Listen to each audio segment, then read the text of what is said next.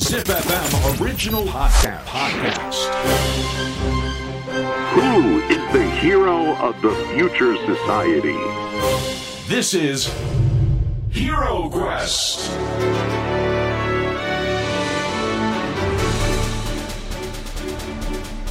ナビゲーターの杉原杏里です。小林玲奈です ZIPFM オリジナルポッドキャスト「ヒーロークエスト」このプログラムは社会の課題を解決し豊かな未来をデザインするヒーローを探す聞く冒険プログラムです今回はロボットをキーワードに現代社会の課題と解決と未来のスマートな暮らしを創造する冒険をお届けしていきますお迎えしているヒーローは愉快工学株式会社代表取締役青木俊介さんですいやもう青木さんが率いる愉快工学は本当にワクワクがいっぱいというかはい文化祭みたいな人生を歩んでいくという。そうですねで手掛けられているロボットがもう本当に素敵で、はい空母とかボッコとか、うんあと甘神ハムハム。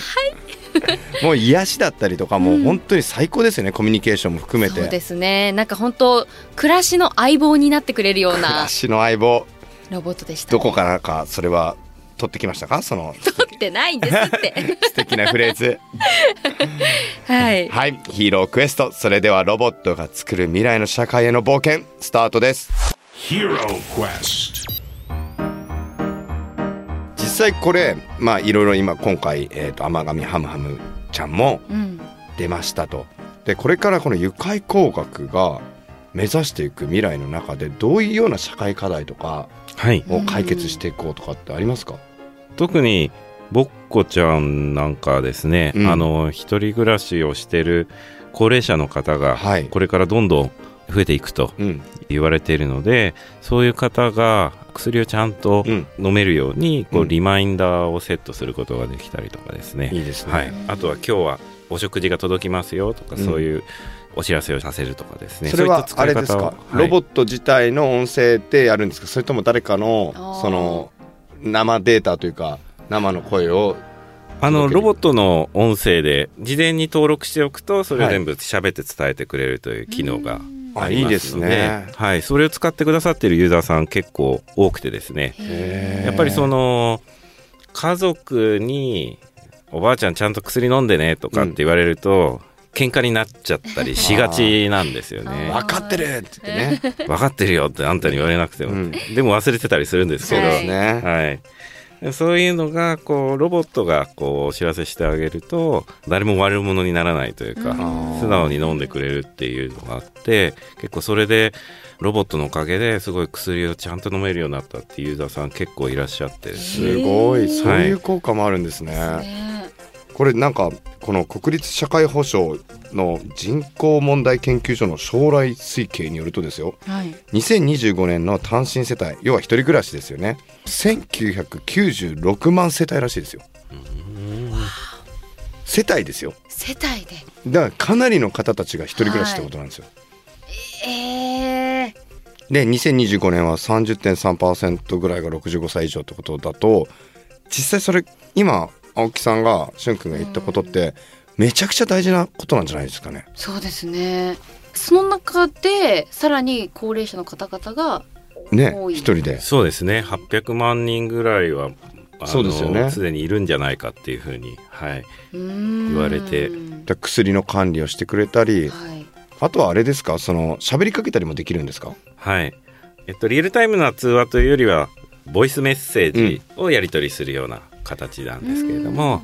なんはかいこれ将来的にそのボイスメッセージのやり取りの中でのその音声認識だったり音声解析を行うことによって例えば地方症だったりとか健康状態みたいなのが示唆できてくるあのをなんか作りそうだなって僕は思ってるんですけどね。あ、おっしゃる通 りですね。あの、すでに実験はうん始めてましはいて、やっぱり今その音声のデータを解析すると、うんこ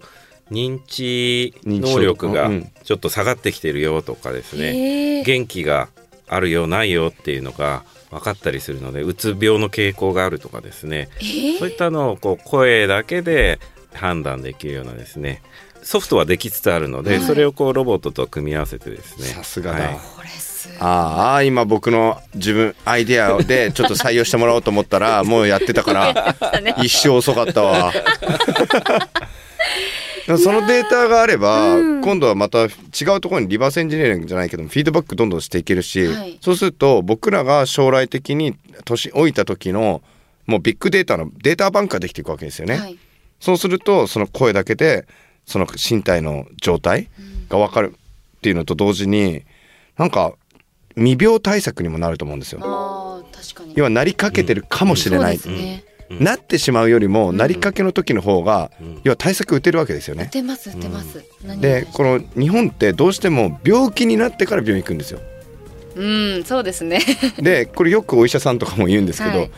遅いとうん ももう一個前に来てくれと。もう何事も早期発見ですねそうなんですよ。うんだからそれをこの例えばボッコとか、はいそういうのを通じてやれるとなるとすごいんじゃないですかこれ社会的な課題解決がすごくできてくるし、うんどうやってそれを防ぐかってそこはもう僕文字の知恵というか、うんいろんなアプローチ方法があるから、はい僕ら世代だったらこうやってアプローチするよねとかはあっていうのが出てくるじゃないですか、はい両親の世代とはちょっとまた違うアプローチの仕方があると思うしいや面白いですねそれや面白いばどどうしようかな僕あのぼっことかはい置いといて、い僕もなんかボイスメッセージやったら「はいあなたはバカです」とか言って言われた いやいやいや違うでしょみたいな 違うでしょっつってもなんか青木君が 俺、僕のだけなんか違う設定にしてて何やってもなんかわかんないですよ。でもそ、 その、あえて、こう、S っ気のある言葉うんで、やる気が出るかもしれないです。あ逆にね にで頑張るよっつってそういうタイプかもしれないで すそうそうそういうタイね。プ確かにそういうタイプなんです よあ、そうなんですか。はい、自分で思いっきりボールを投げて自分で走りに行くタイプなん でぜひともあのボッコがその一役を担ってくれるんであれば、僕はボッコと共に生きていこうと思いますけどもすごい。うん、やっぱりその人間ってそのちゃんと運動ししようとか、ダイエットしようとかって、なかなか一人だとできないできないです生。き物じゃないですか、んそれをなんとかこう外に出かけたくなるようにうこんう仕向けたりとかですね、あとは定期的にこう体重計に乗るようにこう仕向けたりとか、 はいなんかそういう伴走してくれるパートナーみたいのがあの存在がいると、はい多分続けられる人ってもっと増えるんじゃないかなと思ってそいうるでのすで。ね。対人間だとイラッとしちゃうかもしれないです けど、ロボットだったら、すっと受け入れられそうですもんね。これ次の愉快工学のロボットはどんなのが出てくるんでしょうか結構この一人っていうのが家の中だけじゃなくて、はい車の中でも高齢者のドライバーって同乗者の方がいると事故の確率が75%減るらしいんですよ。へえ。へえやっぱり一緒に乗ってる人がいるとすごく気を使って、こう安全意識がちゃんと高まるんですけど、やっぱり一人だと漫然となってしまって、うん事故を起こす確率がすごい増えてしまうと。それすごでその同乗者効果を出すようなロボットをですね作ってる先生がうん名古屋大学にいらっしゃいまして、それあれなんですか人型のロボットなんですか今はロボホンだったり、はいそれこそうちのぼっこちゃんもですねあのダッシュボードに乗せていただいて。あ急ブレーキ踏んだりすると、あわわわわって言ったりとかですね。ーかわいいかわいいやよかった僕ちょっと本当に1 7 0センチぐらいの人型ロボットみたいな のをあの助手席に乗せてたらちょっと怖い未来だなと 思ったそれを可愛くて対よか抗対向車から見た時に「あれあれ?」っつってちそうありますよね。いや、よかった。ょっと特かわ殊いいな特殊な何かを持ってる方なのかなとか思っちゃいますけ どもあじゃあそのボッコとかをダッシュボードに乗せてで、まあ、急ブレーキとか急アクセルとか、はいあとはちょっとは追熟散漫になってるよとか、はい。はい。そういうのをちゃんとお知らせしてくれるパートナーそうですね。いや面白いですね、すごいでもそれこそまあ高齢者の方もそうですけど、まあ先ほどあのまあ一人暮らしのうん単身世帯がどんどん増えてるってはい話あったじゃないですか、この単身世帯が増加していくこの社会での,、うんその課題みたいのって青木さんが考える課題とかってあったりしますか、私はやっぱり人間ってあんまり一人で暮らすのようにできてないと思うんですよね。うんいろんな、うもっと社会と一緒つながって情報をやり取りしてないと、一人だけだとすぐ悩んでしまったりとかすることも人に相談することですうぐ解決したりすることも多いと思いますし、ね、一人暮らしがこれだけこう快適にできる国ってうん日本ぐらいじゃないですかなんか確かに海外だともうね若い人はルームメイトいるのは当たり前で、ルーミーがねいますからね、その一人用家電とかっていうのもあんまないじゃないですかちっちゃないいないないないですねないんですよスーパーでも売ってる量すごい大きいんですよへえ全てがうん食べきれないでしょこれみたいな確かにそう考えると日本って一人暮らし用でこうカレーのセットのお野菜おが売分っけてとたりかとか,、さあれいいよねありますね、うんよくねあの、ん野菜はすぐなあれ傷んじゃうんだよね あそうですそうですありがたいんですよあのセットあれはありがたいですよ、よねそうはいでも一人暮らしの中でもさなんだろう寂しさだったりとか、ん疎外感だったりとかをその解消してくれるロボットが空母だったりボッコだったり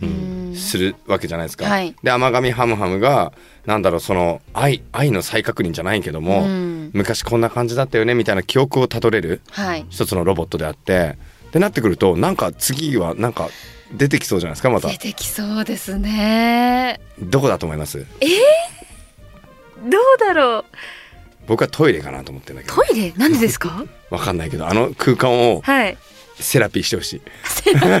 トイレセラピ ートイレセラピーあとなんか寝室とかもありそうあそう寝室欲しいかもしれないですね、朝起きる時の演出、はい結構やっぱ朝起きるのってみんな、ね、そんなに好きな人いないじゃないですか、それをなんか癒しとか、はい起きやすくしてくれるみたいなのそうはですなんかありそうじゃないですか青木さんどうですかやっぱりデジタルななんかピピピっていうので起きると、あんま朝の目覚めが楽しくなよくないですよねい良くないですだっと思うんですよね。はい、私だってもう携帯のスクリーンショットばっかですもんそのアラームのスクリーンショットばっか溜まっていくんですよ 止めてんの止 ねめてんですカカシシャッャカシャッてって止めてるんです一番嫌いな音楽というか苦手なやつ選びません、あそうですそうですまさにですよね、はいだから朝一すごい嫌なんですよねわかります不快な感じでも心地いいやつだと寝ちゃうんですよね そうだから極端なんですよねだかわから優しくてなおかうつん快適な置き方ができるロボットとかっうてん作ってくでれすよませんか、ね。なんか僕もい一番寝起きが幸せなのはなんか猫が乗ってきて起こされるとかああはそういうの一番幸せですよねい。幸せですじゃあ枕がハムハムしてくれる確かにああいいかもしれこないんな感じでね優しい頭なでなでしてくれると かあいいですねあーいいあーそれいい優しいなんか子供の頃のなんかお母さんに起きなさいって言われたような、あいいですねその感覚ね、作れると思います。おうおわ来た番組始まって2回目3回目でやっとプロダクトが決まりました 始まっ企画書をねちょっと持っていきまあとぜひともね皆様これのスポンサーを募集しますんでっ合わせでては一緒小に林さんにお任せして。私がていうのを僕はいつもこういうくだらない話をはい青木くんとよくしてますわあお酒進 みそくだらないけどもその中にヒントが結構あっうて、そうですよねそこからこう派生してそうなんですよだから意外に僕いろいろな、あのクリエイターとか、まあ、エンジニアとか、まあ、いろんな方たちとお話しするときに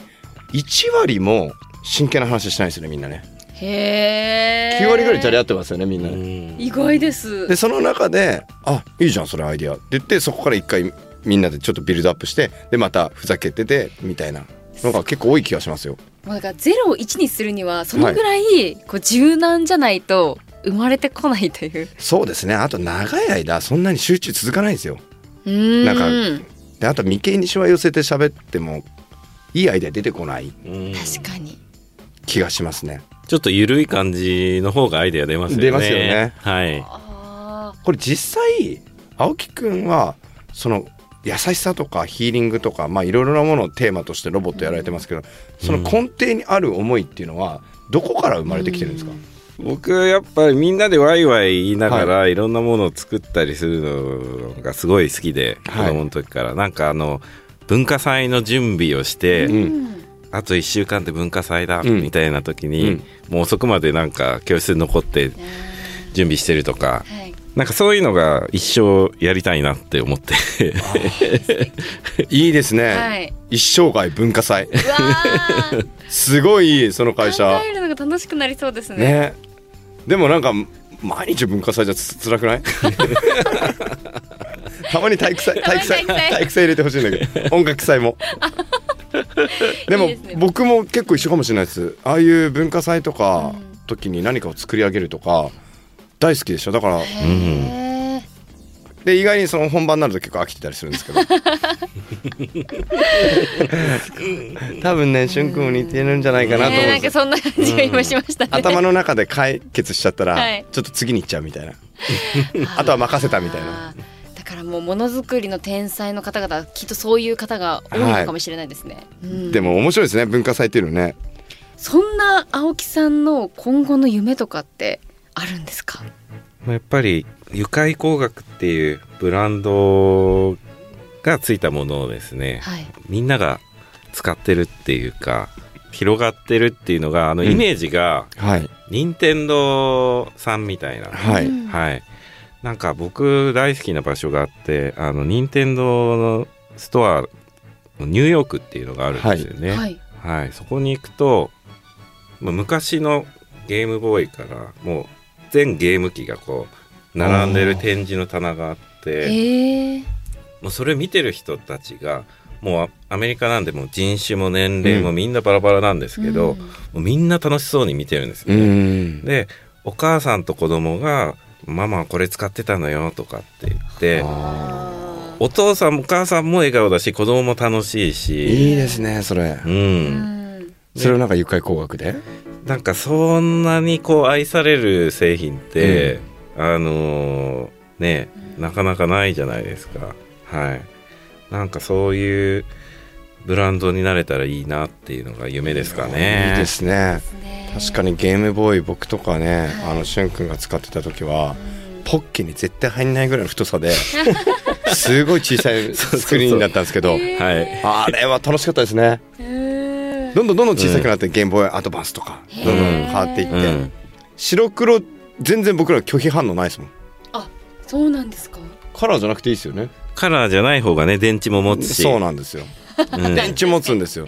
で AC アダプターがものすげえでかいんですよええ。あそっちが大きいんですね。すごいでかいんですよねそうそうセガはあのカラー同じ時期にカラーの出したんですけど、も全然電池が持たなくてえっとあえっとな何でしたっけあれあれなんだっけなゲームギアでゲームギアゲームギアゲームギア僕ね裏書いちゃうは裏書いちゃうっていうと失礼なんですけど、はいゲームギア行っちゃったんですよえそしたらどんどんどんどんソフトが少なくなっていっちゃって、はい要はあれゲーデムジボモンデジモンとかで したデジモンだデジモンー、すごい同世代トークが。そうだプレイステーション出た時に、実はあれセガサターンっていうのがあったんですよえこの二大巨頭だったそうだったんですか。最初セガサターンの方がなんか人気あったイメージですよねまあ確かにそうですよね、何の話ってとゲいうームとかそういう時代があったんですね。ねえ本当に、もう最高にもう僕はこのはい。愉快工学が作り出すプラットフォーム はい。 なんで笑ってんですかいやいや、笑ってないです。い 急やに真剣だったから。いはやそいや愉快工学が作り出すこのプラットフォームにい。多くの人たちが参加できればうん企業も含めてはクいリエイターとかユーザーも含めてですけどもゲームボーイみたいになるんじゃないかな任天堂みたいになっていくんじゃないかなって思うんですよね幅広い世代で愛され愉る。快愉快プラットフォー ムうわあ、素敵。頑張りたいと思います。軽い。軽い。まずね軽いって いうかあ青木くん自体がハムハムみたいなのを本当にさわかりわかるでしょなんか何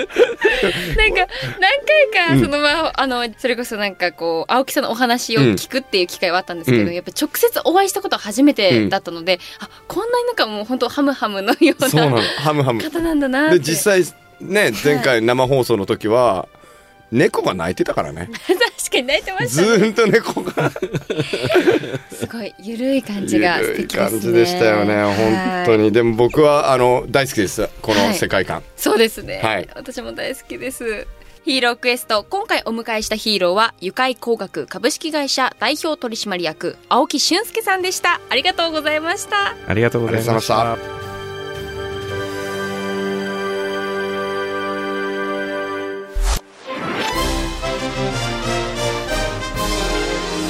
Hero Quest.